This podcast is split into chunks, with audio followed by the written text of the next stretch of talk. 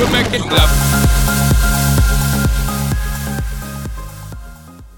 Chers auditeurs de Dynamique, bonjour à vous toutes et à vous tous. Et on va commencer avec cette petite interview. Alors d'un artiste, moi, que j'ai particulièrement apprécié et que je vous recommande.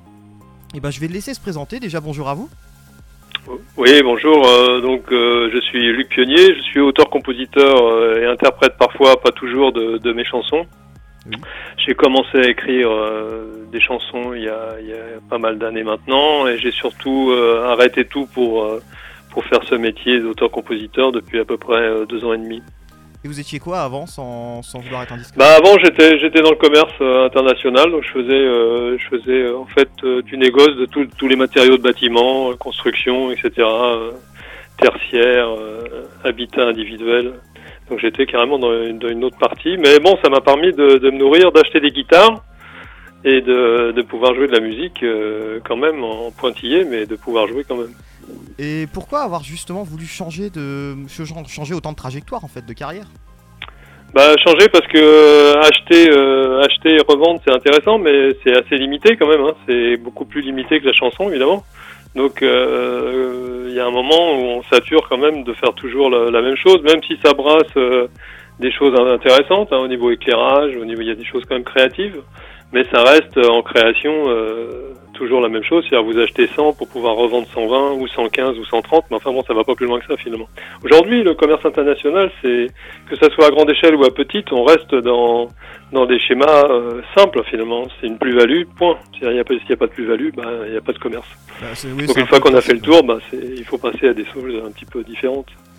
Et c'était une envie un peu de- d'ouverture, d'artistique, c'est ça le, ce changement de carrière? Oui, parce qu'en fait, l'avantage de mon métier, c'est que je voyais beaucoup de gens. Donc euh, moi, moi finalement, euh, je faisais ce métier parce que j'aime les gens. Euh, J'étais en plus indépendant, donc j'avais pas de patron, j'avais pas de, de, de vraiment de, de pression à ce niveau-là. J'avais une pression de résultat, mais j'avais pas de pression euh, administrative ou hiérarchique. Donc ça, c'est intéressant. Par contre, euh, une fois qu'on connaît les gens, euh, ça, ça, ça tourne, mais on, on manque en fait euh, de leur proposer des choses qui sont plus précises, plus personnelles finalement. Donc on la chanson, ce qu'il y a de bien, c'est que c'est ce qu'il y a à l'intérieur. Euh, le commerce, c'est ce qu'il y a à l'extérieur. C'est pas tout à fait la même chose. Mais le, le relationnel avec les gens dans le commerce, c'est en fait le plus important pour moi. C'est pour ça que j'ai fait ce métier d'ailleurs. Et dans la musique Avant, j'étais instituteur. J'ai fait une petite passion comme ça, instituteur pendant cinq ans avec les enfants. Et ça, ça m'a appris aussi beaucoup. Bah, ça m'a appris aussi à jouer de la guitare parce qu'on chantait.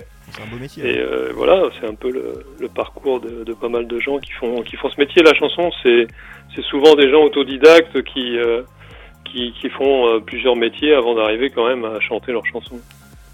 Très beau métier, instituteur d'ailleurs au passage. Euh, Ouais, c'est un beau métier, mais on peut pas beaucoup acheter de guitare, quoi. C'est ça le problème, c'est que on C'est- a un beau métier, sous, oui. mais on a du mal à se loger parce qu'on n'a pas assez d'argent. On a du mal à, à acheter des choses euh, musicales qu'on a envie. On a on a du mal à vivre euh, financièrement. Alors c'est vrai qu'on n'arrête pas ou on continue pas un métier que pour euh, la partie financière.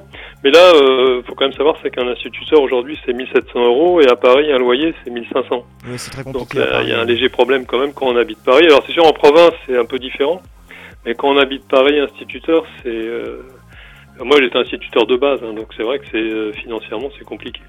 Et est-ce que vous retrouvez ce côté relation humaine justement qu'il y a dans les, qu'il y a eu dans vos autres métiers, euh, dans la chanson?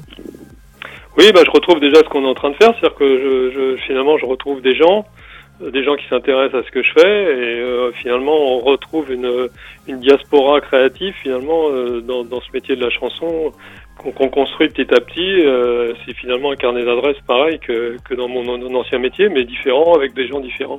L'intérêt c'est qu'ils s'intéressent vraiment à, à la création que je fais et pas spécialement au matériel que je vends. C'est un relationnel en fait plus sain, qui est différent plus compliqué parce qu'évidemment là c'est personnel donc on y met de soi et quand les gens disent bah c'est pas bien bah ça nous plaît beaucoup moins que Ah oui. quand on vous dit que votre parpaing il est pas beau. Donc ça c'est sûr que c'est c'est compliqué mais euh, à ce niveau là c'est bénéfique par contre parce qu'on apprend et c'est un nouveau métier donc on a envie d'apprendre c'est ça qui est bien. Votre musique, votre style musical, vous le définiriez comment? Bah écoutez, euh, moi je fais de la chanson française avec, euh, pour ce que j'ai fait là sur le CD, en fait, euh, des versions euh, vraiment acoustiques, hein, c'est-à-dire que le, plus d'acoustique possible, pour qu'elles soient jouées euh, sur scène euh, le plus facilement possible.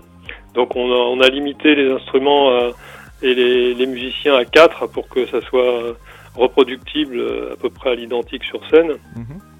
Mais sinon, au niveau des influences, bon bah dans cet opus-là, c'est-à-dire dans les cinq dans les cinq titres, il y a y a un peu d'influence de tout.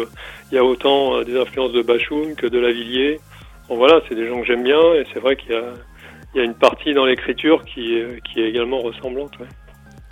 Moi, le premier titre que j'avais écouté, euh, c'était Paris au mois d'août. Alors, j'ai beaucoup mmh. apprécié. Euh, Parlez-nous peut-être un petit peu de ce titre et comment est venue l'idée de ce titre?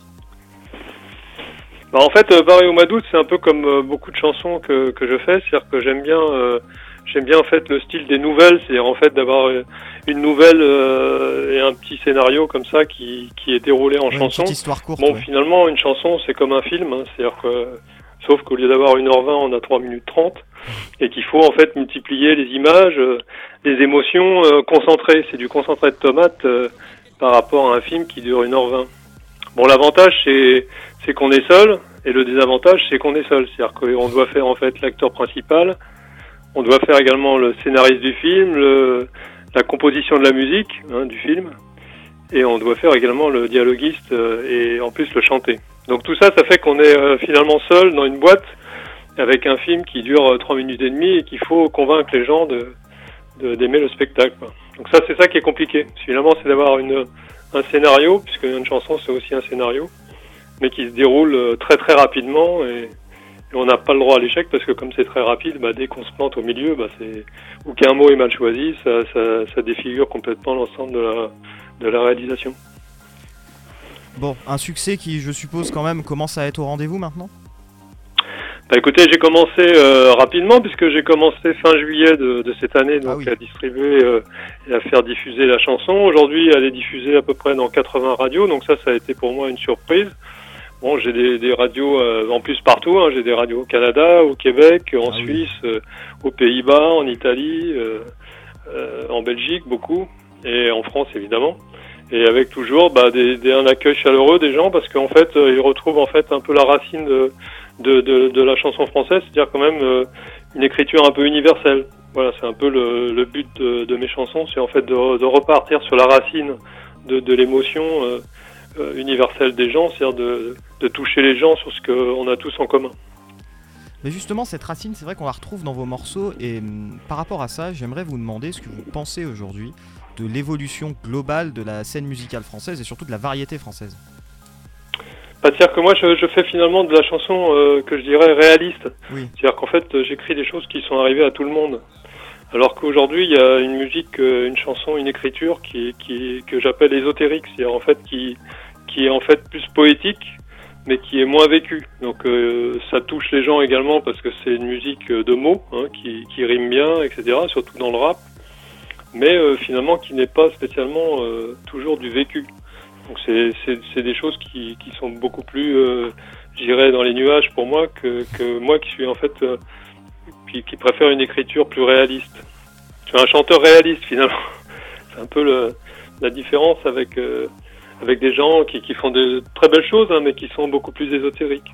Est-ce qu'un chanteur réaliste n'est pas un peu à Julien Doré, bon, des choses comme ça, qui sont des, qui sont des choses très planantes hein, euh, sur l'amour, etc., mais qui ne sont pas euh, qui ne sont pas vraiment écrites euh, avec des personnages réels, etc. C'est des personnages inventés ou des personnages réels mais qui sont transformés dans, dans une atmosphère euh, complètement poétique. Et mais est-ce que, c'est justement la question qui me venait, est-ce qu'un chanteur réaliste n'est pas aussi un peu fataliste parfois Parce que la réalité, c'est fataliste aussi?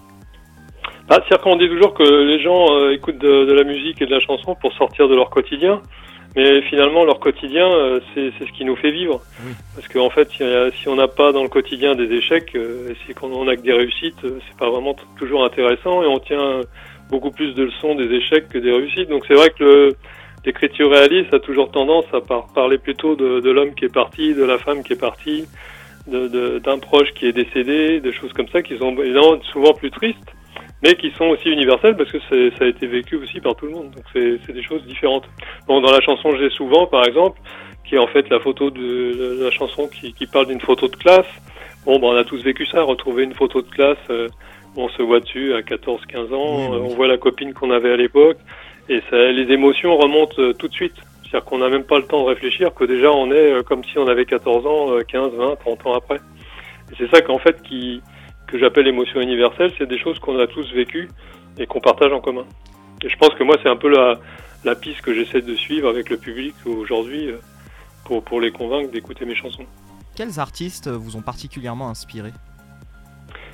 Bah, dans, dans, les anciens artistes qui sont décédés, malheureusement, j'avais beaucoup d'affect pour Léo Ferré, qui, qui était pour moi quelqu'un qui, qui, écrivait à la fois poétique et à la fois réaliste. Donc une chanson qui était même des fois politique, mais qui avait une assise euh, poétique derrière avec une, une musicalité euh, importante.